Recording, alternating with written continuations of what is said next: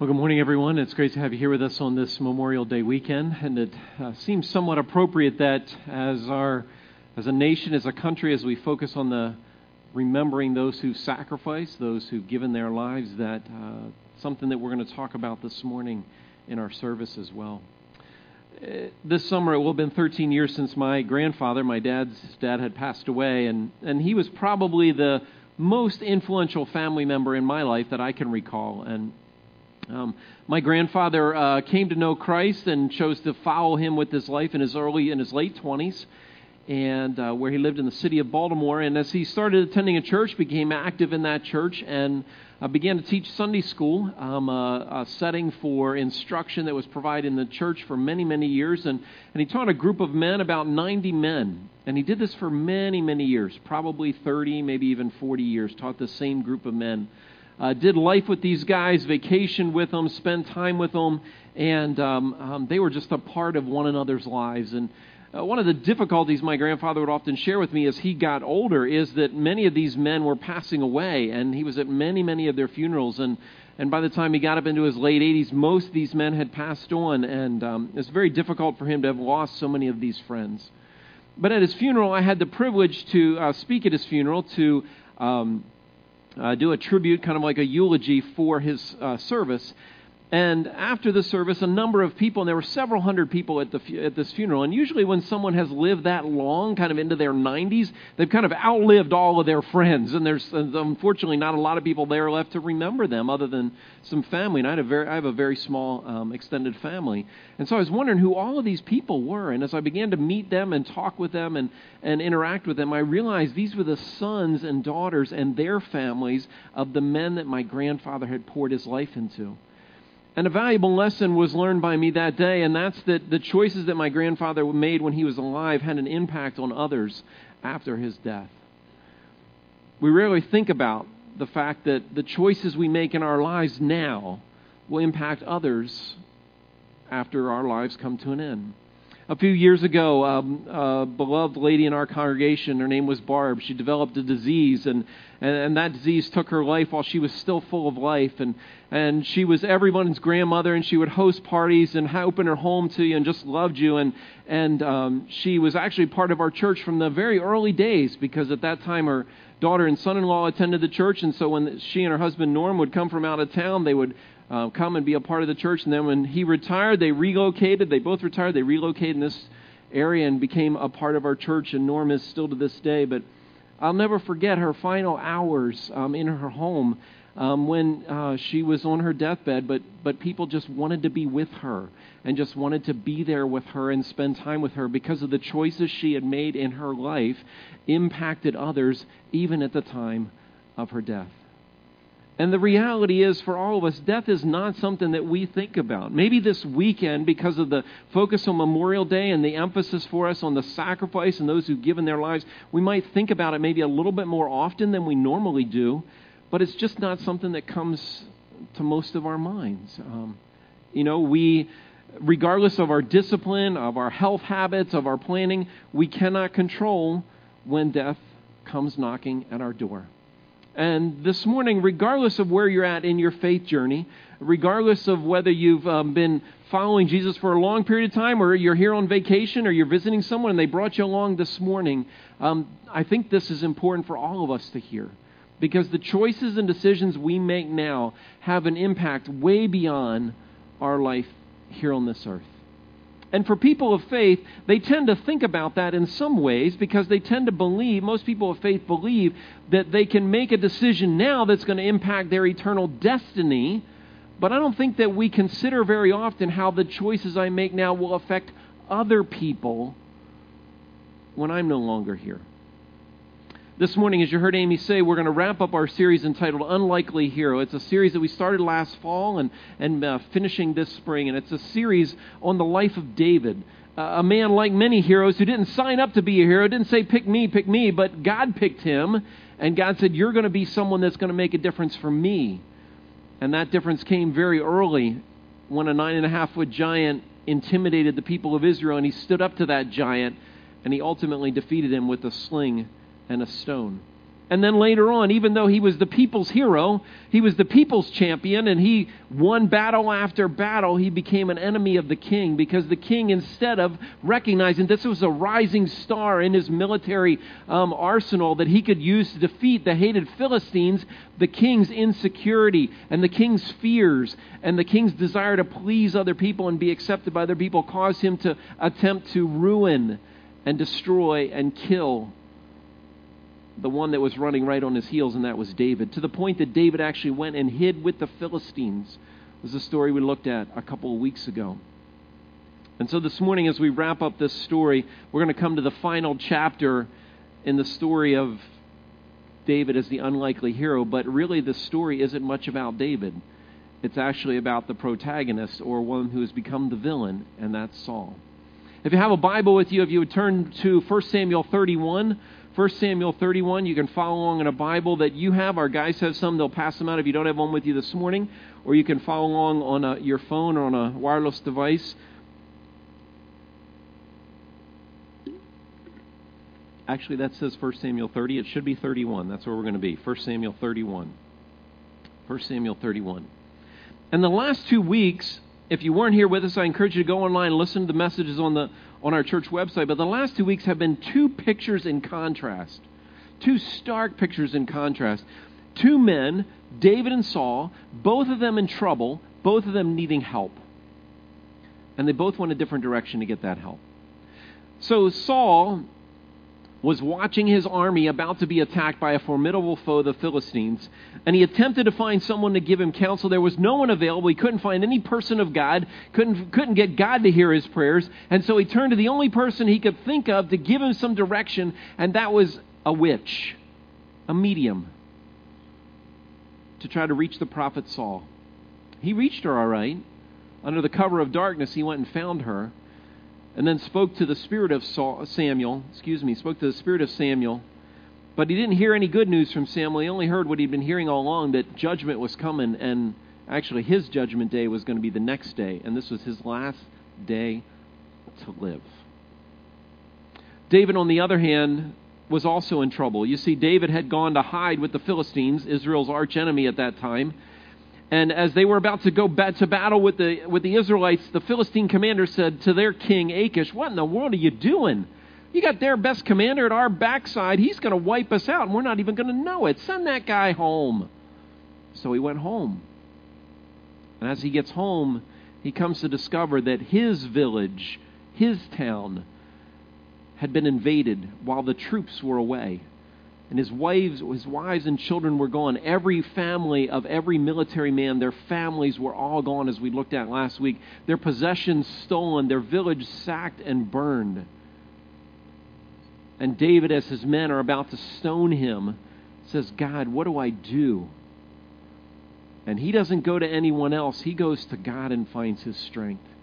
And he tells God what's going on, and he's honest with his emotions and he talks to him about his situation and he reminds himself about his God. And the, and the narrator says this it says, David found his strength in the Lord his God.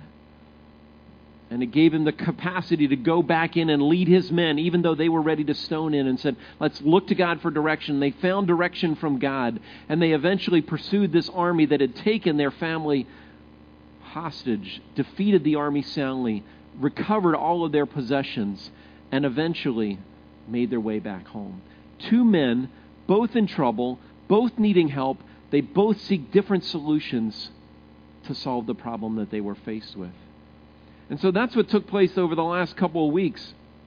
And chapter 31 likely begins after Saul has gone to see the medium and while David is probably on his way back to find this awful discovery that we looked at last week. So these events are kind of rearranged. They're not in, they're not in chronological order, but they're rearranged to communicate a message. And so while the troops are, while David is heading back, Saul is now preparing to engage in battle. And in the previous chapters, it tells us that the Philistines had organized their troops, and by tens and thousands they had gathered there to, to go to do battle. The text also says that Saul, the king, the lead warrior, was fearful. He was afraid. And so this was an intimidating situation that he had found himself in. Look in verse 1 in 1 Samuel 31. It says, The Philistines fought against, the, fought against Israel. The Philistines fled before them, and many fell dead on Mount Gilboa. You can see from the map that's going to come up on the screen where the fighting's taken place. The fighting's taken place in the Jezreel Valley. And the Philistine troops had come up from the south. The Israelite troops had gathered from the north, and they had met there in that valley. And that's often where the battles would take place. And so the Philistines were winning the battle, they were defeating the Israelites. And it goes on to say that the, in verse 2 they were in a hot pursuit of Saul and his sons, and they killed his sons Jonathan, Abinadab, and Malchishua.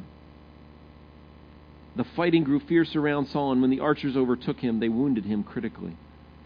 Likely, what happened is as the fighting intensified in the valley, the, the Israelites began to retreat. They began to withdraw up on the hillside because if you're on the hillside, you have a better vantage point. The high ground is always where you want to be because you can not only see your foe, but you can direct your target, you can direct the attack in the most strategic way versus with your own ground level, you can't see them. And so, as they made their way back up the hillside to defend themselves, the Philistines, instead of following them on foot or on horseback or chariot, it says that they unleashed arrows on them and wiped out many more individuals, ultimately killing Saul's three sons we don't really know what this form of combat is like because we don't use arrows in combat and haven't in our country for several hundred years. But it was very common back then, and as we've watched the movies portray events of the Middle Ages and other times, we've seen what that looks like and the force and the devastation of these arrows that rained down on them that took their lives. And Saul also likely took an arrow and was critically wounded at that moment in time. Saul now has to make a decision of what he is going to do. He could have surrendered to the enemy, but he knew that probably wasn't going to end well. Look what he says in verse 4. He says to his armor bearer, Draw your sword, run me through, or these uncircumcised foes will come and run me through and abuse me. He said, They're going to kill me anyways, and they're also going to make they're also going to mistreat me, humiliate me. Who knows what's going to happen? Just take my life the armor bearer wisely refuses. It said he was terrified and he would not do it. Why do you think he was terrified? Well, obviously, he knows they're in dire straits right now. He wisely chose not to do it. Who's going to believe that the king told you to kill him when the king's dead? That's not a good place to be for the armor bearer. And so he said, I'm not going to do it. And so the narrator goes on to tell us what happens as Saul then falls on his sword and takes his own life. In verse 5, when the armor bearer saw that Saul was dead, he too fell on his sword and died with him. So Saul and his three sons and his armor bearer and all his men died together that same day. Regardless of what you think about Saul and the decisions that he made, this is the end of an era. This is the end of a reign. The king has died, and it's not something to move past very quickly. Because not only has the king died, but his three oldest sons, who would have been next in line to the throne, have all died, all in the same battle. Most of us know that something happened to our president, our vice president would take over. Anybody know who takes over if something happens to the vice president? Speaker of the House, who's Paul Ryan. Anybody know who takes over if something happens to Paul Ryan? Anybody know who to be next? President pro tem, which I think is Orrin Hatch. I think that's who they call him. But I mean, just take a moment and think about that. Your nation loses the top four leaders in an instant. They're gone. They're gone. What does that do to a nation? What does that do to people? In those days, the king was everything. And in those days, when the king died, there was no way of knowing what was about to take place. They would lose their sense of identity. They would lose their sense of direction. They would lose their most strategic leader. Often, the death of a king, and especially the death of the king and the death of his sons, would set that nation up to be taken over by opposing forces. And if they're taken over by opposing forces, there's no way of knowing what comes next. They would likely be chased from their homes. They could lose their lives and everything they have. They could be captured and required to be slaves. They could be deported to another country. And so this was an overwhelming sense of uncertainty for these people. And the one military leader all throughout this story that always defeated the enemies, David, is nowhere to be found. His name is not even mentioned in the story. You see, the decisions that Saul had made while he was alive had an impact after his death. And his death left his nation scattered, fearful, and uncertain about the future. And if we take a moment and think about this statement, the choices you make now will have an impact after your death, there's a lot of truth to that. Because if you rack up a lot of financial debt and you your life comes to an end, someone's got to pay the piper. Or if you don't prepare for that to happen and, and people that you love or family that you love and they need someone to provide for him and you're no longer there, then who's going to do that? Your financial choices have an impact after your death. What about your relational choices? What about fractured relationships or words that are said that you don't go back and deal with? Or heartache or abuse, all those things that take place, and then those individuals die and pass away. And you're left with the carnage of it. It's often in a conversation with someone that's working through things in their lives that that I'll have a conversation with them and they'll say something to me like this. They'll say, I wish I could go back and fix things, but they're gone. Your relationship choices have an impact far past your death. What about your faith? For some people, your faith in God or your lack of faith in God has an impact. But what about what you believe about God? And what about what you believe about the church? And what about your level of hope and confidence and trust in God? All of those things impact the circle of people in your life far beyond when you are here. And so sadly, Saul and his three sons die on the battlefield, and there's no one there. There's no one there. Well, it's no surprise that when the king dies, that the word spreads quickly through his troops. And look what happened in verse 7.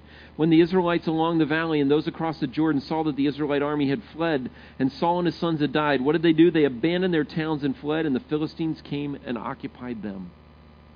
Exactly what we said might happen. They heard that the king was dead. They heard that the army was retreating, and they got out of there as fast as they could, as far removed from the battlefield as they could.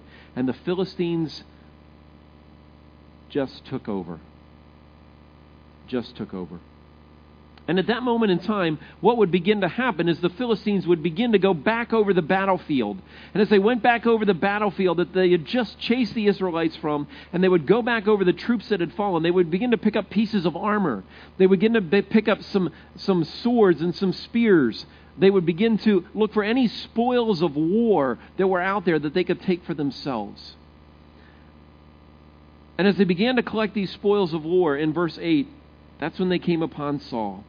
The next day, when the Philistines came to strip the dead, they found Saul and his three sons fallen on Mount Gilboa. Likely they did not know. You didn't want to tell the enemy that your king is dead because all of a sudden that gives them momentum. That gives them energy. That gives them what they need to even advance further because they know you are a rudderless ship. You have no one at the helm and they can smell blood in the water. Well, they found Saul, and what did they do? They did exactly what he feared they would do. They cut off his head, stripped off his armor, and sent messengers throughout the land of the Philistines to proclaim the news in the temple of their gods and among all of their people. They put his armor in the temple of the Ashtaroths and fastened his body to a wall of Beth Shan. Say, why did they do that?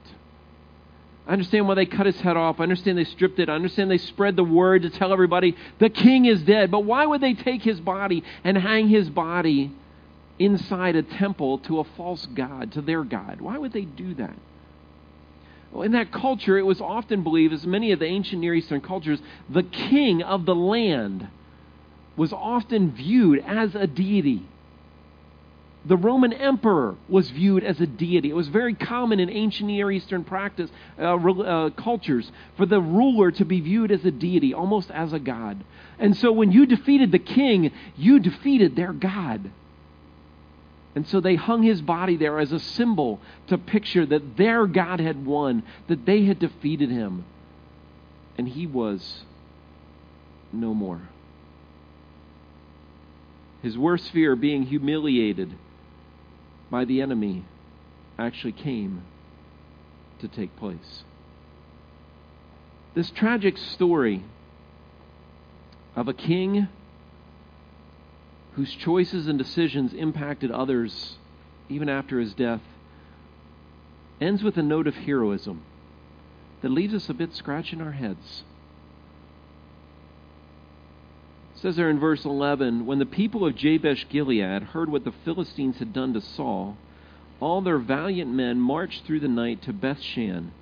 They took down the bodies of Saul and his sons from the wall of Bethshan and went to Jabesh, where they burned them. Then they took the bones and buried them under a tamarisk tree at Jabesh. And they fasted for seven days to grieve his loss. Why did these people do this? Why this king, who no one was willing to to be there at his own death and left his body just to rot on the battlefield, why would these men be willing to rescue, to give their lives to rescue him? Well, the reason goes all the way back to 1 Samuel 11. And I want you to turn there. I want to tell you the story, but maybe make a note of that and go back and read it on your own. Because in 1 Samuel 11, there's a story about this community. The map's going to come up on the screen this community called Jabesh Gilead, and um, you can see where that is located. I think we'll get an arrow there that'll click on the. Okay, oh, okay. You can see it's not that far from Bethshan where the temple is. But what happened in the people of Jabesh Gilead is they were surrounded by an opposing tribe called the Ammonites. And the Ammonites said to them, they said, either you have seven days, if you don't give yourself up, we're going to come in and wipe you out and take you over. They cut them off. There was no they couldn't get they couldn't get out. Somehow they got word out past the Ammonites, and the word came to Saul that they were trapped and that they needed help within seven days. And so what Saul did is Saul slaughtered an ox, and then he sent a piece of the ox to each one of the tribes of Judah and of Israel. Imagine that, you know, Amazon Prime Express. You know, you open the box and there's a chunk of an ox there, you know, in your box, you know you know, like, what is this for? And what was that? I'm sure there was a messenger in some way telling you what the piece of ox was. Because what Saul did is he sent this chunk of an ox to all these 12 tribes, and then he basically said, You better get all capable, able bodied men, better show up and be prepared to go into battle, or this is what's going to happen to all of you. And they all listened to Saul. Who listened to Saul? Nobody was listening to Saul at the end of his life, but early on, they all listened to Saul. And the narrator goes on to tell us in the story what happens is that the Spirit of God came upon him, and Saul gathered all of these troops, and he led them into battle, and he defeated the Ammonites, and he saved the people of Jabesh Gilead. His actions impacted people beyond his death. His actions before impacted people beyond his death, that he was left alone to die on the battlefield and be humiliated and shamed. But his actions to this one community, in which he showed courage and valor and leadership, enabled him to save them. And the result is when their lives, when Saul was dead and gone, they were willing to give up their lives, to put their lives at risk, to simply rescue his bones. Amazing story. Powerful contrast. Saul, in the end, was abandoned by God, abandoned by men, and, and in Saul's life, he rejected the voice of God. He rejected, and he sought instead to listen to the voice of the people, and he was held hostage to their opinions, and it cost him everything in the end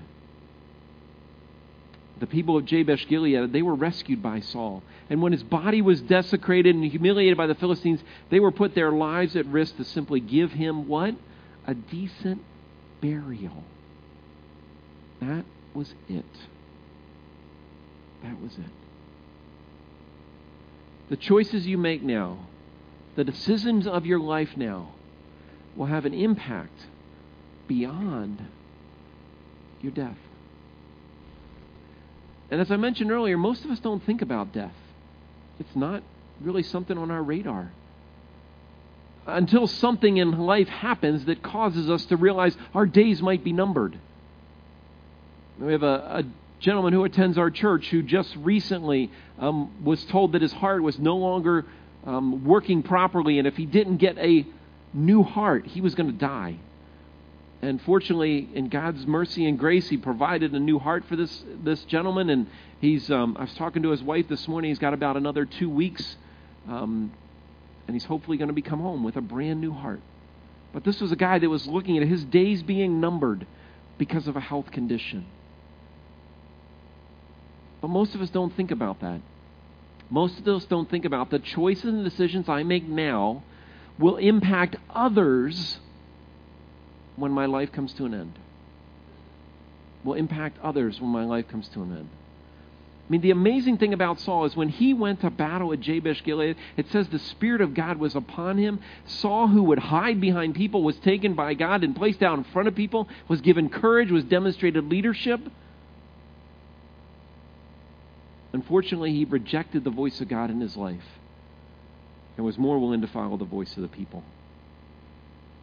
And rather than saving his people from the enemy, the Philistines, he was hell bent on chasing David, the one who could rescue his people. You know, one of the sayings in our house that my kids hear often is your choices has con- your choices have consequences, so choose wisely.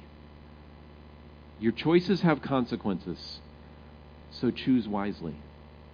And the truth is, the reality is that I think all of us would acknowledge that when we make a bad choice, there's something that's going to come about as a result of that.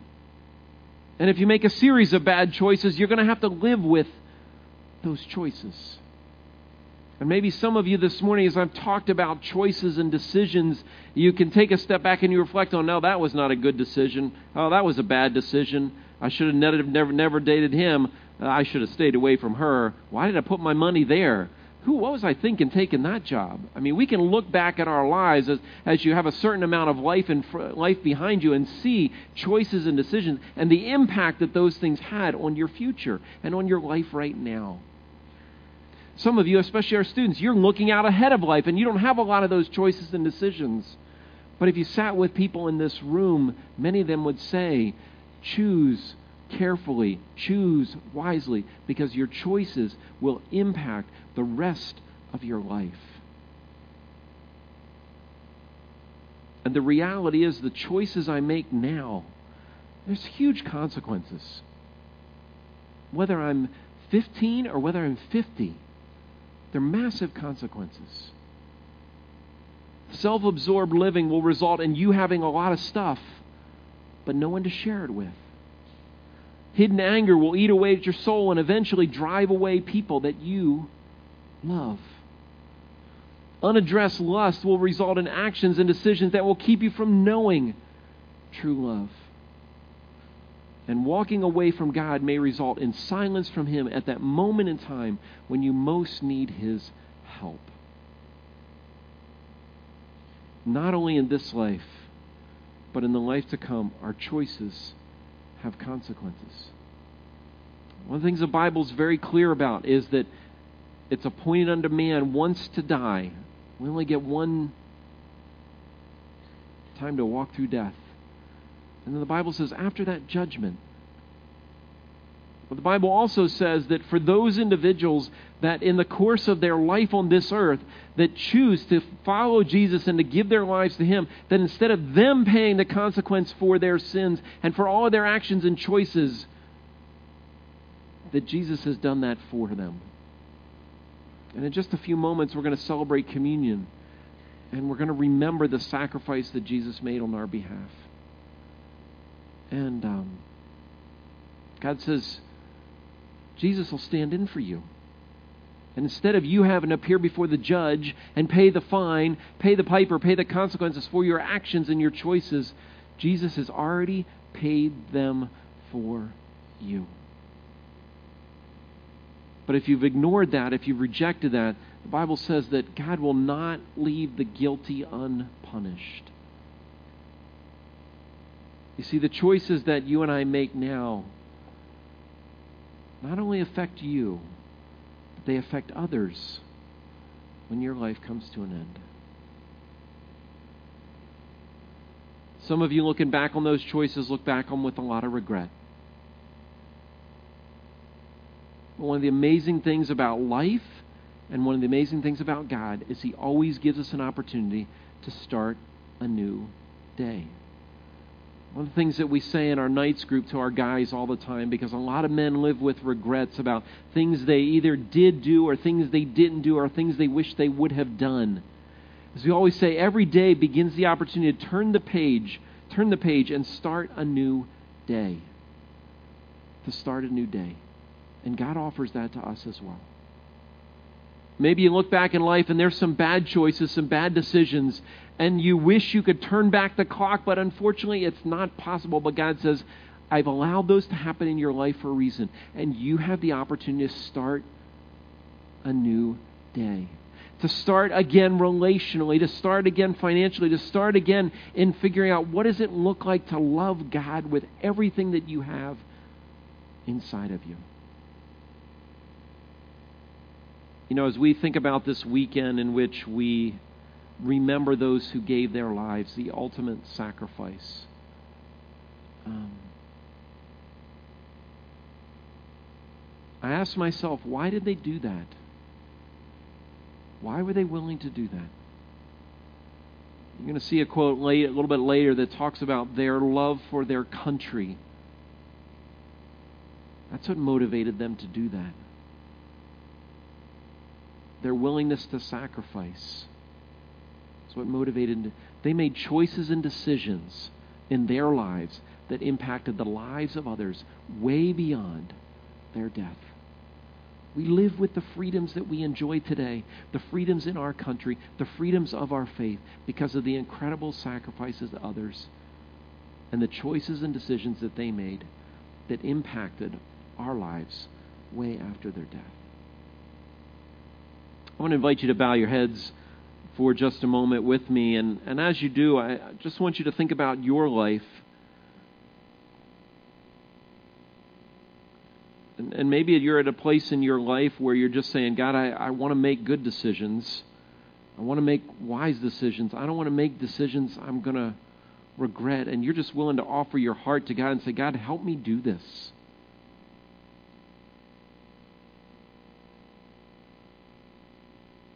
Maybe you've made some that you regret, that you wish you could redo. You wish God gave you a mulligan on this one, a do over. But He says, I don't want you to live with the guilt and the shame.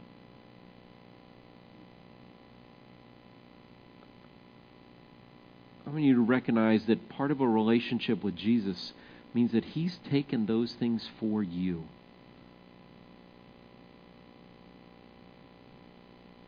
He's taken all of those things on your behalf.